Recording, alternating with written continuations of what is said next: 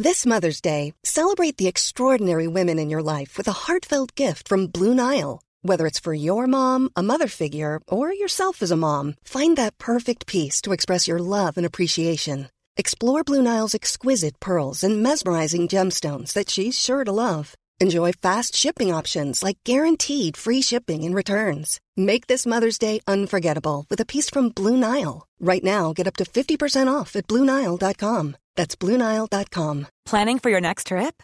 Elevate your travel style with Quince. Quince has all the jet setting essentials you'll want for your next getaway, like European linen, premium luggage options, buttery soft Italian leather bags, and so much more. And is all priced at 50 to 80% less than similar brands.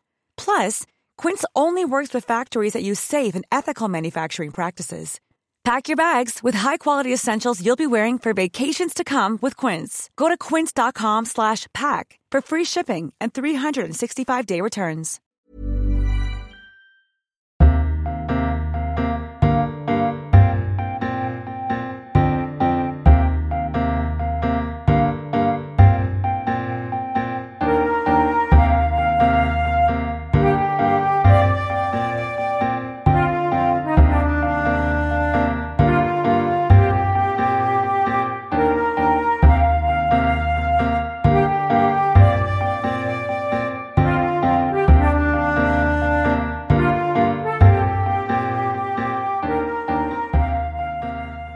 Welcome to this week's episode of the TLS podcast. I'm Thea Lenarduzzi, an editor here at the TLS, and Lucy Dallas, our arts editor, is here with me. Hello, Lucy. Hi, Thea. How are you doing?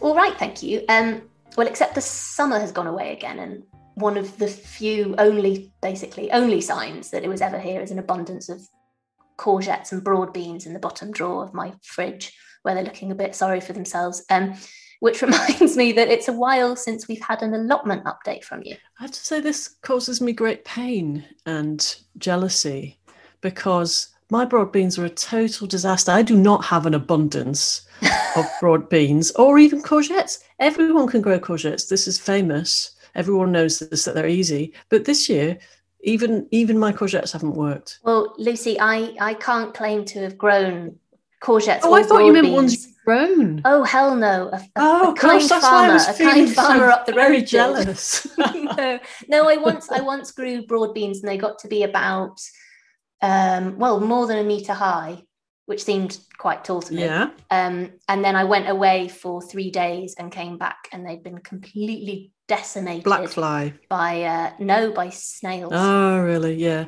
It's just yeah. I, I uh, I've got I've got high hopes, literally, for my sweet corn. Put it that way. Okay, well that comes later uh, in the in the season, doesn't it? So do you do you read books about growing things, or do you tend to wing it?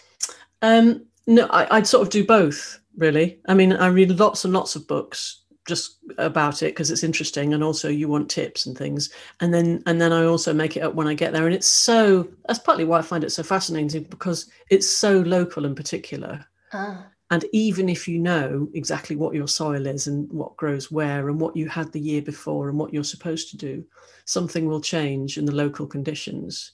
You know, so last year there were I, I basically there were basically hardly any slugs and snails. Everything's thrived, Yeah. but there was tons of um, black fly and white fly and stuff like that. And this Yeah. year I went up and they had just they basically put napkins round their necks and really, really gone for it this year. um, so I read books about it for for information and for pleasure, but uh, practically, you just got to sort of, you know, go there and look at what's worked and what hasn't, because the only constant I can think of is that not everything will work. Yep, yep. The mystery, the mysteries of the allotment. Um, well, that concludes this week's gardening segment. Um, coming up on the rest of the show. The Uruguayan novelist Mario Levrero died in 2004, leaving behind him a final work of fiction entitled The Luminous Novel, a strange, ironic experiment in autofiction, which our reviewer Michael Kerrigan says lurches on its awkward, clumsy way with all the grace of a circus bear negotiating a tightrope. And yet, it grips the imagination in ways we cannot pin down or ignore, Michael Kerrigan will guide us through Levrero's improbably enthralling thicket of mundane incidentals and miscellaneous items from this week's TLS, including a dazzling history of Sicily, the demise of local journalism, and bold philosophy, whatever that is. But first, Lucy, over to you.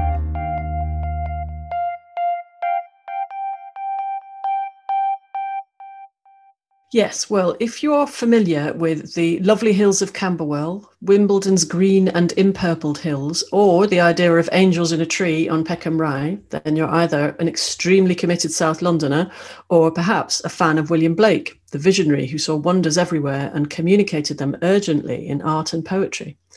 This week, we are looking at a book by John Higgs with the modest title William Blake versus the World. Nick Groom, who's a professor of literature and English at the University of Macau, wrote about it for us, and we're delighted he's here to talk to us today. Nick, hello, and thanks for joining us. It's a pleasure, Lucy. How are you? All right, thank you. Uh, and looking forward to, to, well, actually, the first question I wanted to ask, which is a silly question, looking forward to finding out if the title is William Blake versus the World, who won? well, I think that John Higgs's answer is that the jury is still out. oh, good. Uh, this, this has been going on for over 250 years now. Um, and um, finally, I think the world is beginning to catch up uh, with William Blake, um, but there's still a lot of unresolved business. Let's start with trying to talk about kind of what he was, because in your piece you say that a friend um, who that Blake made later on in life said his creativity confounded simple categories. Can you kind of unpack that for us a little bit, please? Yes, well, I think that William Blake clearly impressed uh, many people he met um, at a very profound level. And this is partly because, and I think this is an important thing to say from the outset, from the very beginning, is that he lived in a different world. And he offers us glimpses of that. He was a, uh, he was fantastic with words. He was a, uh, amazing uh, with uh, with his artwork, and so we get glimpses of this alternative, of this Blakean vision. And that certainly impressed um, his contemporaries. It's continued to impress people um, to this day. And I think one of the important things is, is that we are gradually, I think, as literary critics, as art critics, coming to terms with the fact that many people see the world differently. There isn't some universal human perception of the world. And Blake is an extreme example of this somebody who sees experiences and then communicates the world in a completely um, unique and individual and idiosyncratic way. Um, and that's what I think really impressed and captivated uh, both his contemporaries and, as I say, readers and uh, people who've, who've, looked at his art and studied it ever since. But it also, didn't it? Because some people, I think, probably thought that he was uh, delusional or you know madman and on uh, you know there's the other side of it do you think it's a problem this category confusion in terms of how he's been perceived um, yes it is um, and i think certainly it is in his time he tended to be dismissed um, as being mad being an unfortunate lunatic as he was once described. Public reviews of his work uh, tended to be generally dismissive. And there's a sort of sense that Blake's uniqueness uh, was something that was so beyond uh, the beaten track, so uh, out of the experience um, of his contemporaries, um, that it did seem uh, to be to be quite alien. Um, and yet, the notion of artistic genius, stroke madness, is something that's been around for for centuries. Everyone knows the lines from Shakespeare the poet, the lover, and the lunatic are of a likeness all compact. Um, so there's that sort of sense of creativity, uh, imaginative uh, vibrancy, um, and vision uh, can veer very close to the delusional, to the deluded, or to to the mad. And how how long after his death then did people start to uh, engage with his work seriously, you know, to take it, as you said, at, at face value? And uh, what did they find first? You, who, who started the, the reappraisal? Well, he certainly did have his, um, his enthusiasts.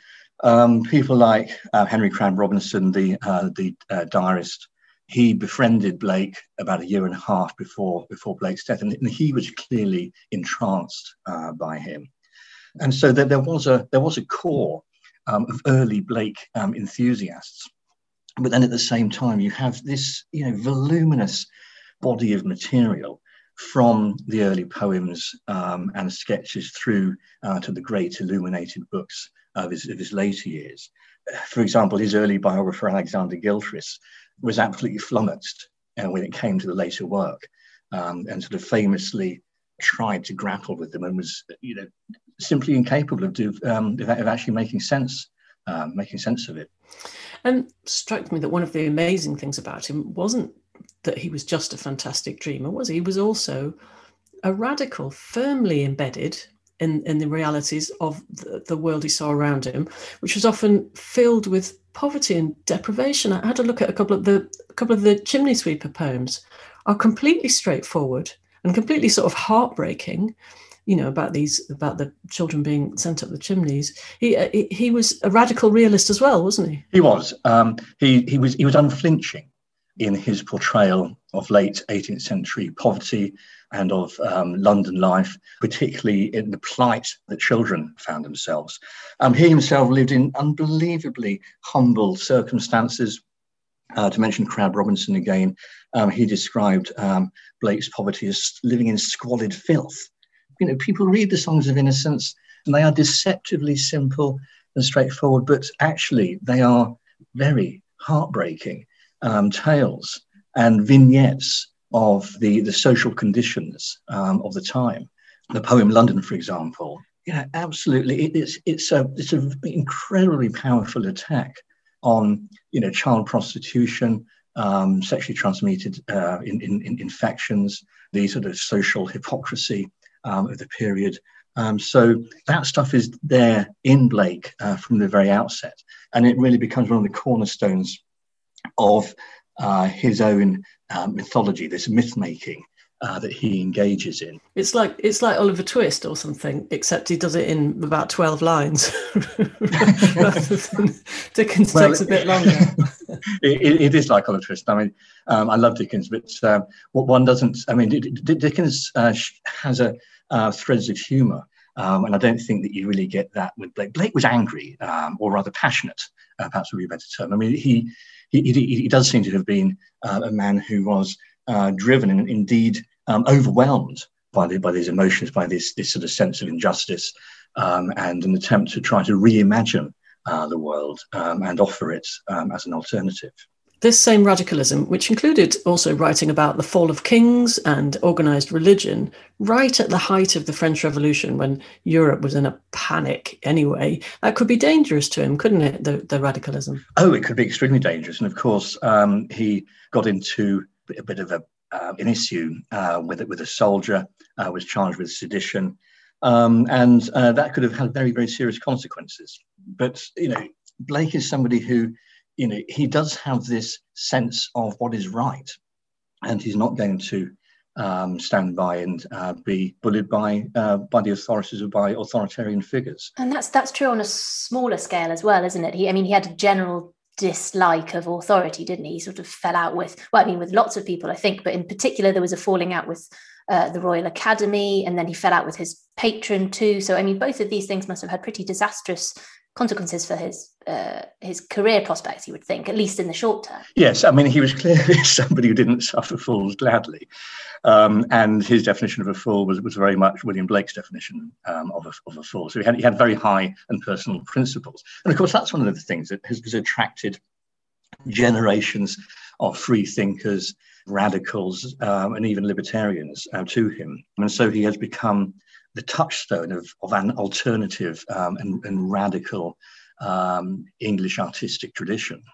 If we're turning to the book, uh, John Higgs, you say he gives us vertiginously ahistorical perspectives. um, can you talk us through some of these? Yes, well, th- th- this is one. This is one of the things that um, I was in two minds about when I actually um, read the book, uh, because there has been a tendency, a growing tendency over the past few years to use our modern theories of mind to uh, analyze uh, art and poetry. Um, and there have been some very good examples of this, such as Roderick Tweedy's um, work specifically on Blake. John Higgs, I think, takes this a step further. He's, he's certainly inspired by, uh, by Tweedy, uh, but he talks about the entropic brain, the default mode network of um, yeah, that's a sort of neuroscientific way of mapping mapping the brain, um, hemispheric lateralization. So the whole uh, panoply um, of neuroscientific models uh, that John Higgs is using to try to get inside Blake's um, thinking and, more importantly, his imagination and the way that he saw things. This sense that he did literally see them, and, and how is that possible? How is it possible for the brain to to produce, to uh, to make these images with such um, hyperreal clarity?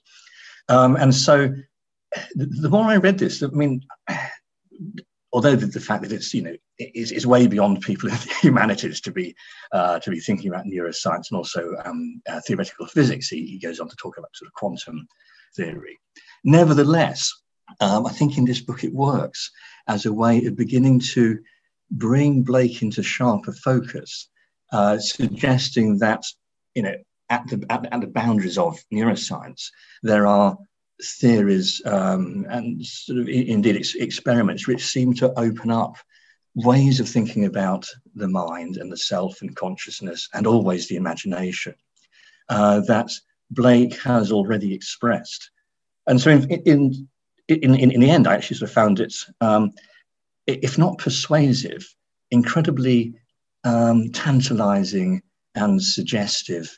Um, and certainly, it made me think about Blake um, in a very fresh way. And I'd, I'd certainly like um, like to be able to share that with the readers. Because that's what I was wondering. I was wondering if it, if it, if it was convincing. Is it does it help to think about? I mean, it sounds as though it does. But I mean, I'm being a bit flippant, but he's, he he mentions Blake and Einstein and Paul McCartney and Obi Wan Kenobi. All, I mean, presumably not all of that lands, does it? Or maybe it does. No, um, I think that I think that the Einstein stuff um, lands. I mean, what little I know about Einstein, he certainly uh, persuaded me of that. I think that the the popular cultural references to uh, to the Beatles, to Bowie, to, to Star Wars. Um, I don't think they really work, not least because Blake himself is somebody who is reluctant to have those very culture specific references in his work. He's always mythologizing um, them. But I think that the bigger ideas uh, really do work. I think previously I'd been reluctant to use 21st century uh, medical and uh, neuroscientific thinking as a way of approaching uh, writers and artists of the past. I prefer to actually look at theories of the mind from the late 18th and early 19th centuries to see how Blake might have fitted into um, that um, sort of early ways of, of, thinking about consciousness or into um, the, the, sort of radical theology uh, that, he, that he flirted with. Um, but I think that Higgs is, um, it, it's intriguing enough to uh, to, to, merit further investigation. I think certainly when he talks about uh, the, the London artist um, Clare Dudeney, uh, which is described, described as a hyper fantastic artist, uh, that's fantastic PH, um, as a, an artist who's able to, as she puts it, um, you know, imagine the self as a network of relationships in flux, which is fragmented, uncertain, and complex, and is able really to uh, to see and experience um, and visualize uh, very powerfully um, imaginative scenes.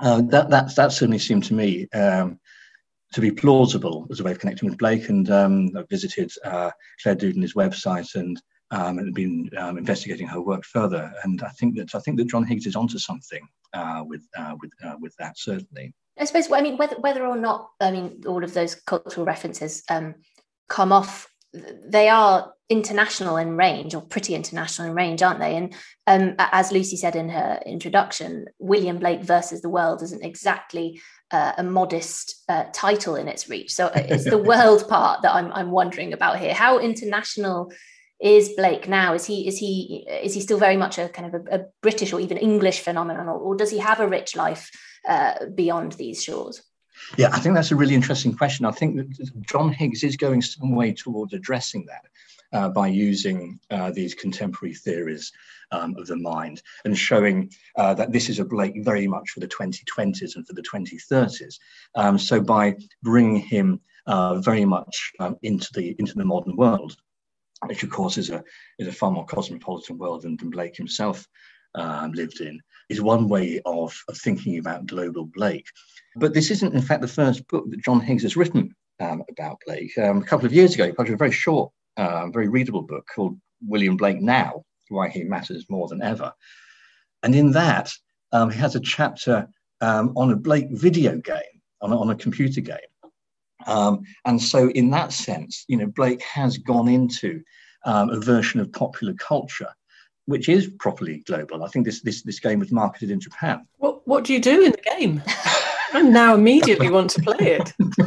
I'm afraid I don't play computer games, oh. so I just I, I just read them. I'm going to go and I'm going to go and look this up. You have to find out and report back, Lucy. I wonder if you kind of fire the angels out of the tree. No, that would be that too, wouldn't be um, in keeping with Blake's feeling. No, that wouldn't be good. You could blast people's blast people's mind forged manacles off yes. them, and then everyone would be free. I, I, don't think that the, the depth of Blake analysis in the game would, would probably, you know, merit much um, uh, um, investigation. But I think that it's, it's the fact that Blake is is a springboard and, and offers um, this sort of fantastic range of materials of resources that are connected in multifarious ways um, through his I mean, for want of a better term, divinities such as Urizen um, and Los and so forth, um, that they are these sort of colossal entities that engage in these sort of cosmic struggles, uh, which um, are both at the you know, gigantic mythological level, and it also have a personal relevance, um, and they're focused on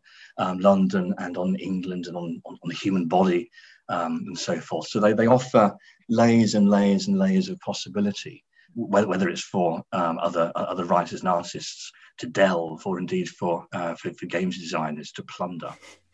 So uh, I wonder. Um, finally, um, I'm afraid because we could, I get, we could talk about Blake for a long time, couldn't we? But you say at the end of your piece, um, are we catching up with Blake, or, or have we not caught up with him yet? What do you think? Well, I think that John Higgs's book um, has has made a, a, step in the right direction, um, and it's a very useful reminder of Blake within this alternative English tradition. Um, I mean, John Higgs sort of frequently uh, references artists such as Alan Moore. Um, indeed, Alan Moore turns up in, in this, the graphic novelist um, and indeed novelist um, and artist, Alan Moore. Um, he references uh, the Illuminatus um, trilogy, as well as the, the diggers and the levelers of the 17th century. So there is that sort of sense of this radical uh, tradition it has been recognised um, since perhaps at least the time of, of, um, of Christopher Hill, but uh, we need to be keep being reminded of it, and it needs to be demonstrated that it is um, a very topical and relevant aspect of our identity, um, and particularly a way in which we can mobilise culture to actually give us, uh, to provide us what we need, and that really is where John Higgs is heading at the end of this book. Um, he really wants to empower the imagination uh, he wants to use Blake as a template uh, for a much more adventurous way of reimagining and re-enchanting uh, the world. Um, and he's not alone in that. Um, there are other writers and artists who have been moving towards this. But you know, what really this is about is explaining the role and the value of literature and art at this particular juncture at a time of um, climate change, environmental collapse, um, not to mention Brexit um, and, the, and, the pandemic. What can art offer us? And it can offer us um, an alternative, and we can actually participate in that as not only thinking and feeling, but imaginative beings ourselves. That's a wonderful challenge for us to to rise to. Um, after this, we all have to go out and re-enchant the world. it's, it's, certainly, it's certainly ambitious. Yeah, something uh, to aim but, for. But, I mean, really. But, but, but, but, I, but I, think, I, think, I think that we do need to be reminded um, of the, uh, the, the value of the arts. Yes, I suppose that's the thing that the, the subtitle of John Higgs's previous book is is why uh, William Blake matters now more than ever. But I suppose we re- we can rewrite that subtitle very easily to why the arts matter now more than ever when they're so challenged by cuts and uh, absolutely, absolutely. But Blake, you know, would would have found the challenges that face us in the 21st century. He, he would have been incandescent with rage, mm. but that would have inspired him, and he would be producing um, literature and, um, and and visual art uh, to try to show what roots there might be, how we can think and imagine our ways out how many how we can imagine a future uh, really which uh, uh, which, which, is brighter than the apocalyptic uh, prognostications that we uh, we face, you know, on an almost daily basis. We were going to end on a high note, but now, now we're going almost, to end on apocalyptic. we nearly got there. No, but thank you very much. Blake is apocalyptic. He is, a, he is a... He is, isn't he? Apocalyptic, but also uplifting. Think about the fires as being purified. Here's to William Blake then. Okay, Nick Groom, many thanks for talking to us. Thank you.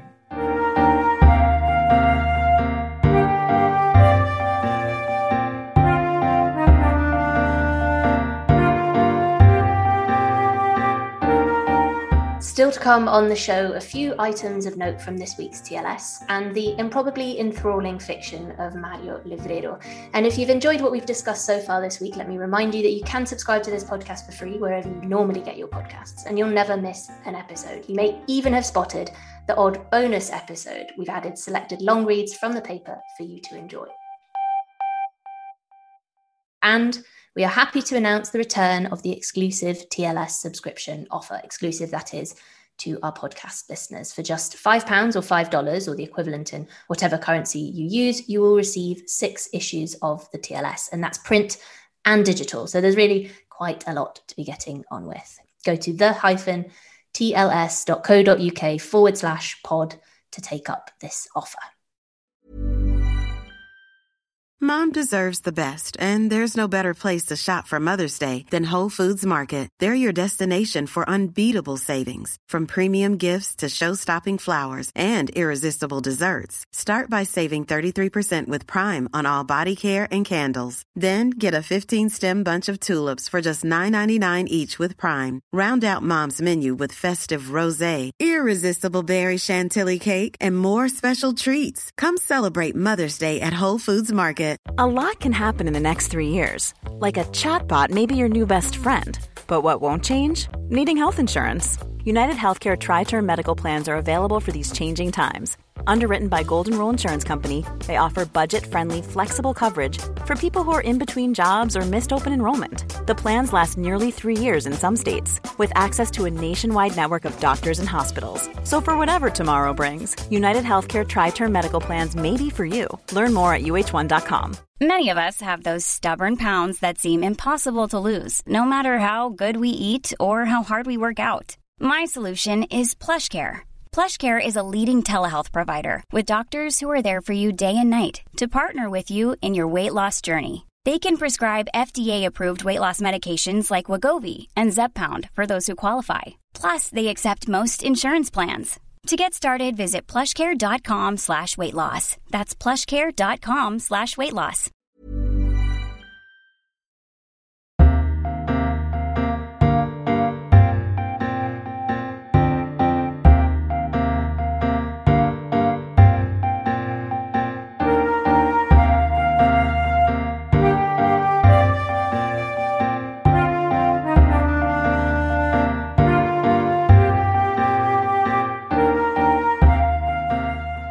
Welcome back to the TLS podcast. Before we wade into that thicket of mundane incidentals, Lucy, I believe you have a piece you want to tell us about. Yeah, a few pieces actually. Um, kind of eclectic selection of um, of subjects. There was one a piece. Um, uh, the the Stand First calls it a jocular but damning account of the decline of local newspapers, and it's a funny mix of of someone who's worked in it. The book is by a guy called Roger Lytollis um, and he's been working in local newspapers um, for many years, and it's a it's a funny account of, uh, as it says, you know, the demise of a whole industry or of something that used to be at the heart of a community. Is this the um, brilliantly titled "Panic as Man Burns Crumpet"? Yes, and and it's got also. I just have to say, the picture that goes with it has got these brilliant, you know, the boards that have got the headlines on. Yeah. One of them is uh, one of them is in a, a, the Argus the headline is UKIP candidate hit by bog roll. Uh, uh, the other one in the Ham and High, which is London paper, isn't it? Is Francis Bacon's ghost lurking in pub? Yes, Brilliant. I, I mean, probably. But it's not. I mean, and that stuff is brilliant and funny, but it's not just that stuff. Of course, the and uh, the guy who wrote it said he enjoyed sort of being the underdog and sticking up for the underdog and look, looking for the little stories that might, you know, um, reveal you, you know bigger sort of truths or, or problems. Because so that was really overall, it's not a happy. It's I mean, it's not a happy story overall, is it? It's well, it's not demise, at all, as, you said. But yeah, it really is. Yeah, these kind of the, the vacuum that has that has been created. I suppose. Yes, and I think it's been it, the demise is because of a number of a number of things. Uh, the internet. I've heard of it. Yeah, well, it's not uh, it's not friendly to local journalism. Uh, and yes, and, and social media has, as you say, this has come in to fill the vacuum, and it's perhaps not always as reliable as it might be, shall we say? Hmm. And the other thing that that I found interesting was about bold philosophy. Oh yes, I've not. So I haven't read this at all. You're going to have to okay explain. You don't have to be bald to do it. It turns out, so that's good.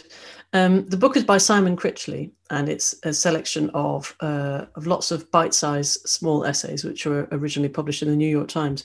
And his idea is, I think, the, the, the premise is that um, it's not academic writing; it's philosophy, which is without the standard academic protective headgear. Oh, so the writing itself, the writing the itself writing is bald. bald. Oh, yeah. I was I was imagining. I mean, Michel Foucault, basically. Well, I mean, maybe he's probably he's probably in there, isn't he? Um, so it's without an elaborate scholastic toupee. I see. Just in case you were reaching for your elaborate scholastic toupee, this is writing without one. So he, Simon Critchley, apparently went bald at forty and accepted this, and he also strived to go bald with his writing, exposing his thinking in uncovered ways. So he talks about philosophical questions in small, I guess, bold, bite-sized essays. Right, and he, he is he is known for a clear style, isn't mm, he? Yeah, yeah, exactly. And it's um and it just sounds it sounds really interesting. And it talks about, you know, the big questions. What do you believe? What makes you happy? What are philosophers for? Apparently philosophy kills. He wants to have that the, the same kind of message that you have on cigarette packets, he thinks should come with philosophy.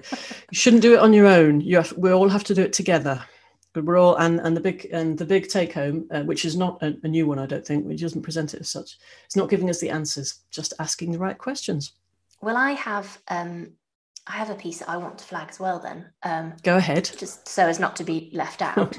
um, well, I had wanted to have Marina Warner on the podcast this week to talk through the book herself because I mean, she she's read it and reviewed it brilliantly. So, um, but she couldn't make it, so I'll give it my best. But the book is called um, the Invention of Sicily, a Mediterranean History by Jamie Mackay.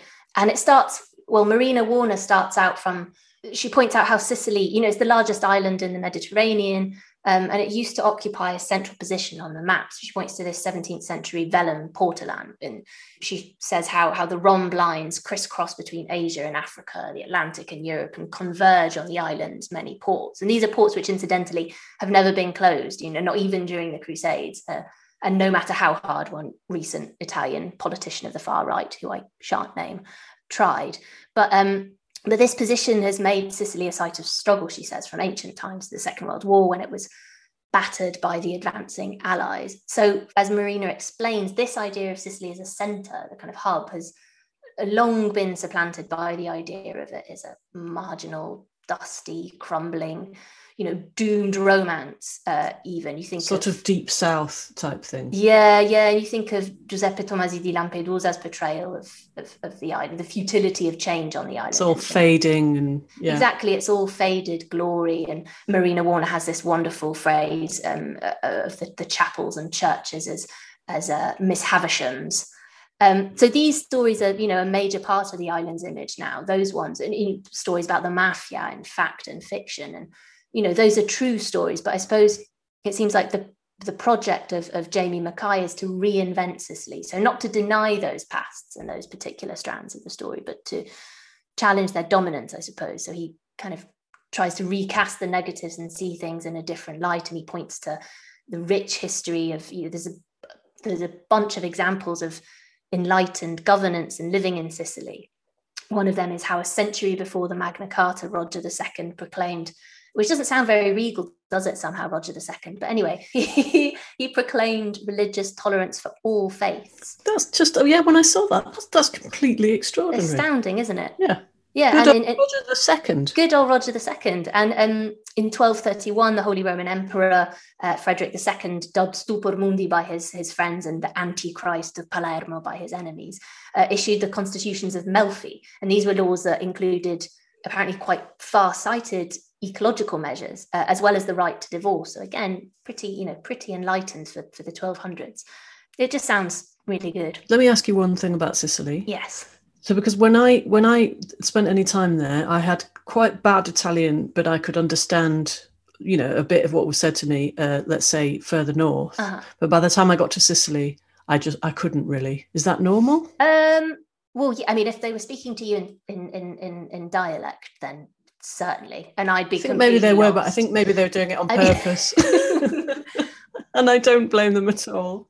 yes, I'm from near Milan, and I think I would, I would, if they spoke to me in dialect, I'd be completely at. That's what I was wondering. which is which is fitting because it's an island. yeah, yeah, course. So it's so the point is they can they've they've but but does everyone speak the dialect? Or is it just that they can go into Italian, as it were, in inverted commas, when they want to? The, well, the the history of bilingualism in Italy is really, really interesting and far too long to go into on this podcast now. But if you think about it, going down the peninsula, there are something like 32 or 33 different languages, and they're regional.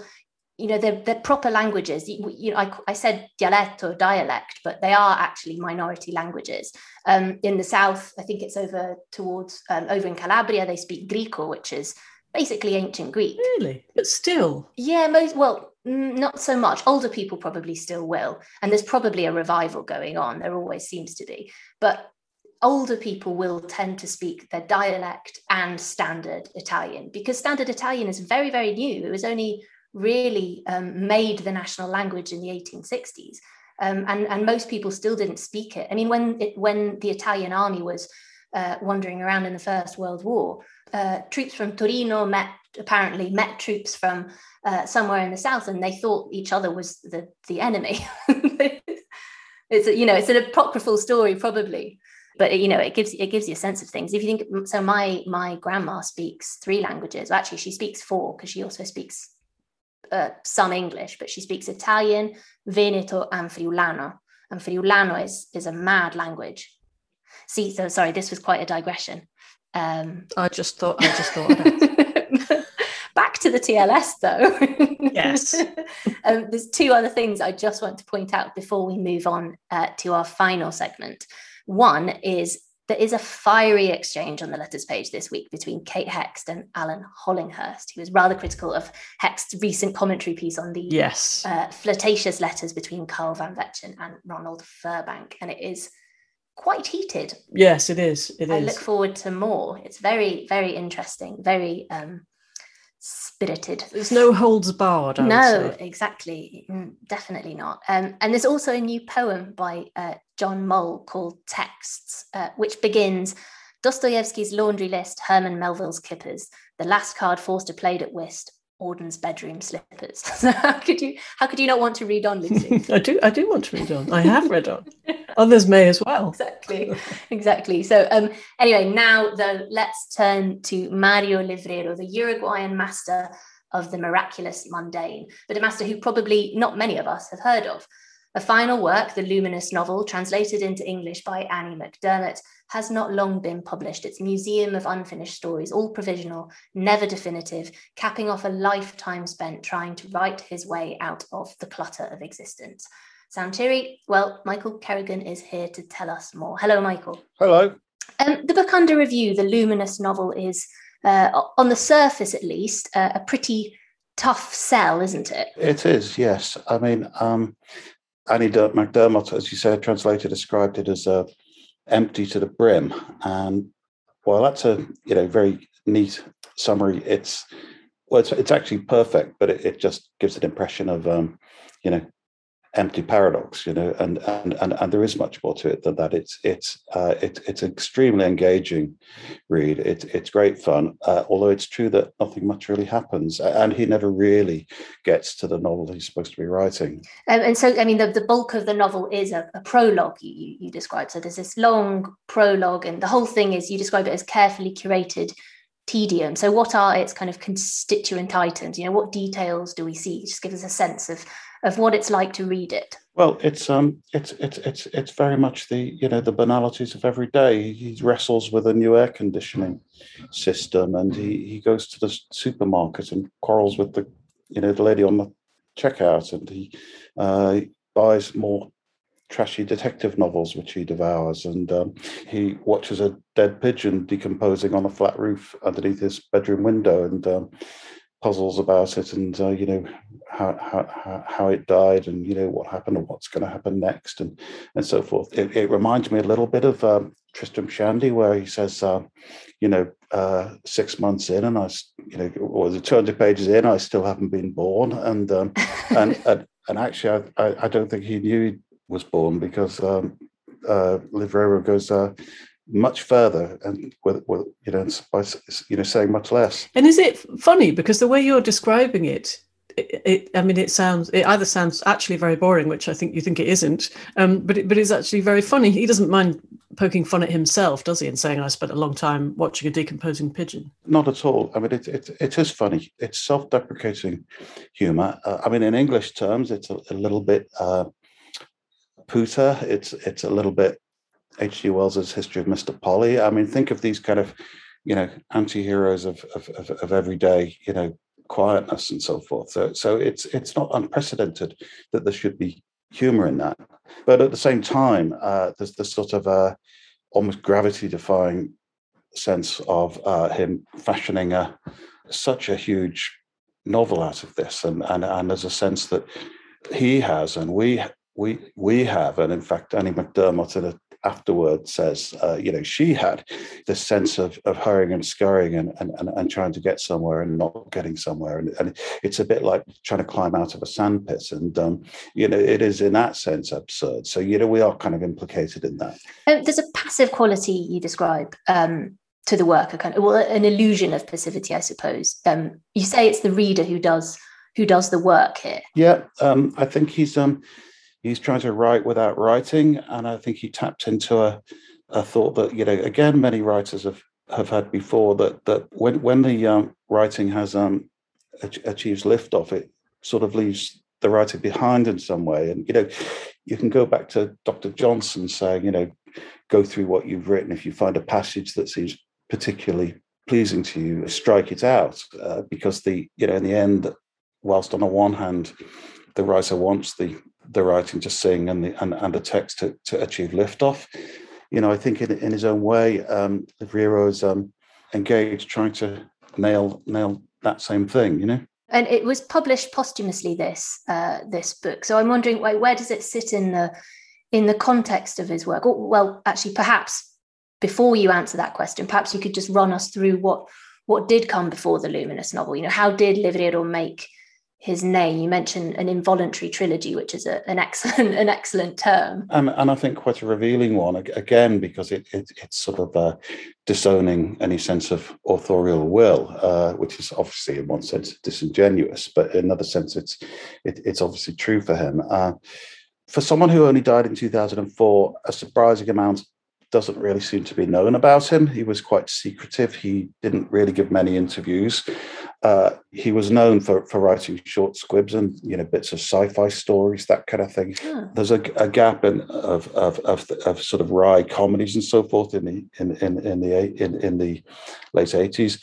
I should perhaps say that that of course, uh, 1973 to 1985, uh, Uruguay was under military dictatorship, and that was quite a good time for a writer to be quite guarded. He did go and live in Argentina for a few years. Uh, no one really knows why during that period. And uh, in the 90s, he starts doing this thing with with the the empty empty words, the empty discourse uh, novel, uh, where he's trying to uh, access himself via his handwriting, and and and and, and that's a, a sort of strange sort of like a, a kind of surrealistic experiment of automatic writing, but he, he's trying to um, uh, explore his inner self by just seeing how he handwrites. Oh, but by sort of really looking at the the shape that his letters take on the page and that sort of thing, using that as a, a right. Wow. Literally, and and of course it it doesn't um, really yield uh, reports that you and I would recognise as revelation, but but it it um, you know we see it as um, it's a way of, of, of excluding context and of uh, rather than having the the the, the Kafkaesque uh, you know sort of mysterious uh, absurd context that, that the, the books of the first trilogy has had and and that didn't quite get him where he wanted to go. Uh, he's trying to do it now by by you know exploring himself from the outside in you know how do i know what i am till i see not just what i write but how i write? And of course the the problem is that what i write is is uh, is potentially misleading. Back to the thing of you know oh dear yes the novel tells a story. Once you sort of um, you know once a novelist creates a world that world produce you know it becomes a center of gravity within the work if you like and uh, you know that's not what he wants he sounds like someone from um I mean, I was almost going to say it's silly to say Borges because I don't mean just because he's South American. He sounds a bit like that. But when you say short fiction, and you know he's he's trying to change himself via his handwriting and starts off doing, do you know, and, and he's a secret secretive figure he, I mean, he sounds like it, almost like a self-conscious construct from a novel. Yeah, and and I think you know it's not easy to find a lot of material he wrote, and and I, I was intrigued by the interest. You know, for obvious reasons, uh, Borges would be an obvious uh, person to have influenced him. Uh, he certainly takes you know Latin American literature back to that sort of minimalism and so forth. After most of us in the outside world, uh, we think of Latin America and and we think of Garcia Marquez and we think of these exotic, essentially kind of rainforest environments with beautiful scarlet flowers and parakeets and incredible butterflies and so forth. And um, I think, well, first of all, uh, for kind of understandable reasons, I think Latin American novelists, you know, eventually kind of started to kick against that anyway. But also, I think um, their priorities were different, and um, I think that um, they saw Virginia Woolf as, as a kind of no question A list, you know, world writer, and um, uh, I, which which I do too, and and, and but I, I, don't think her status is so secure in in, in English speaking world. Uh, uh, but I think this thing of of trying to kind of you know the, the traffic the traffic jam with the kind of red, red buses and it's all like beads in a, a string or you know that kind of thing. It's it, this incredible sense of, of, of a visual world and so forth uh, you know that stopped being what it was about, if you like. And um, I, I, think um, it, it, was, you know, a, a, retreat within. And, and and and again, that's why once I talk in my review about, you know, the relationship with Saint Teresa. Well, what, what is that relationship with Saint Teresa then? Because she she sort of is is a kind of talisman for him. That's right. I mean, yeah, okay. The relationship is with Saint Teresa is pivotal in, in my review. It's not pivotal in in his novel, but it is significant. And I think it is really the the reasons why. I mean, I think that you know she's a terribly charismatic figure for us now, and um, the thing about her is that I, to, to, me that, that reminds me of of, of Levrero is that that that she was constantly trying to pushing against the grain of of, of, of writing, and, and and she you know she she didn't want to be seen as um, going out into the world and so forth, the way George Eliot saw her. She she she wanted to to ascend within herself. And I'm not particularly saying that Levrero is. I don't think he's particularly a religious writer, um, but I think he's uh, latched onto that sense that that you know that that all the kind of residue that that sort of adheres to language and story and imagery and all the things that make fiction generally. A lot of the things that we go to fiction for most of the time, in fairness, um, uh, but but all those things are are are are, are things that that that are sort of cluttering, um, you know, his path to find this um, whatever it is that isn't essence, but kind of sounds rather like it. Yeah, and it's it's true as well that I mean one of the other the the um, you know if there's anything more anything beyond that that similarity in, in terms of how uh, Saint Teresa found it hard to to create and, and to write in the same way as Levrero does. There's also in the in in in terms of the religious aspect of it there's also that thing that you you get quite often i'm thinking about um, gonçalo tavares the um, portuguese writer uh, he's been keeping a plague diary right. for um, for the past um, well 18 months or however long it's been a decade yeah. mm-hmm. um, and um, and and there is something that happens i think it sounds sort of similar to levrero in that it's you're if you're almost listing these you know small observations of, of, of day-to-day life and you read them and after a while there does seem to be some almost kind of hymnic quality to them. They they they have a cumulative effect on you. They speak to each other and develop a kind of a, a mood that is somehow sort of akin to a religious experience. If that's not, I, I don't mean to make that sound grand, but it's just that that idea of an overall effect that that can come out of that kind of writing. No, absolutely. I, I mean, I don't think anyone reads a, a, a, you know a 500 plus page novel for self-deprecating humor. I mean, it, it, it it's quasi-religious in, in, its ambition and, and, and scale. I think for sure. Um, there's another um, comparison you make, um, but not quite a saint, um, but a, a, hero, shall we say, of autofiction of Karl Ove Knausgaard. It's it's a sort of comparison you make with him, isn't it? Yeah, I mean, uh, um, I kind of uh, perhaps a bit prejudiced. I, I kind of, to me, he he doesn't come out quite so well from a comparison, but that that's probably a matter of you know uh, of, of, of of taste. I, I feel he's uh, his his is a more self consciously heroic struggle, and um, I find Levrero um, his his his self self deprecation is is not just a sort of philosophical mystic thing. It, it is also it's engaging. We we we most of us like self deprecating people more than we like people who big themselves up, and you know that's not advanced literary criticism. it's just true. Um, so, so would you say, um, just on a final note, would you say um, that Levrero is an important figure? Then, I mean, there's been there's been something of a lag between the original publications and their anglophone version. So I'm wondering, you know, do you think with the help now of, of, of his translator Annie McDermott, who you say has done a, a wonderful job here, is he starting to be appreciated as important outside of Latin American letters? Yeah, I think so. And um, I mean, Annie McDermott has not just done a, a bang up job here. She's she's been a I think a champion for him over a number of years now, and and and, and that's making a mark on on our culture just by doing that. You know, if, if she didn't do anything else, but I think that um, yeah, I th- I, th- I think we've been re- waiting to read something like this. Yeah. Well, Michael Kerrigan, thank you very much for well, certainly for introducing him to me. Um, as I say, I had not heard of him, and um, and I'm grateful. So thank you very much. Oh, thank you.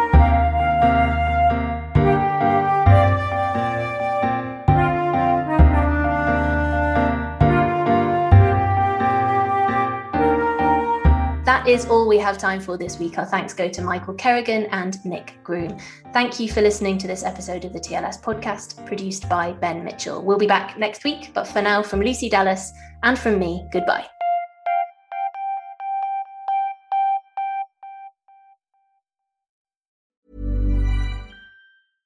Flexibility is great. That's why there's yoga. Flexibility for your insurance coverage is great too. That's why there's United Healthcare Insurance Plans.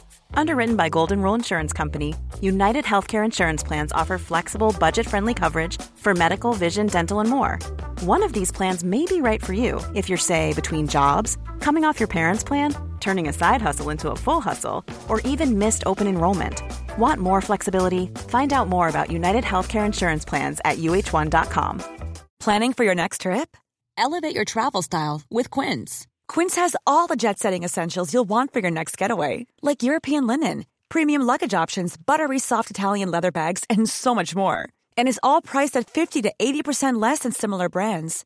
Plus, Quince only works with factories that use safe and ethical manufacturing practices.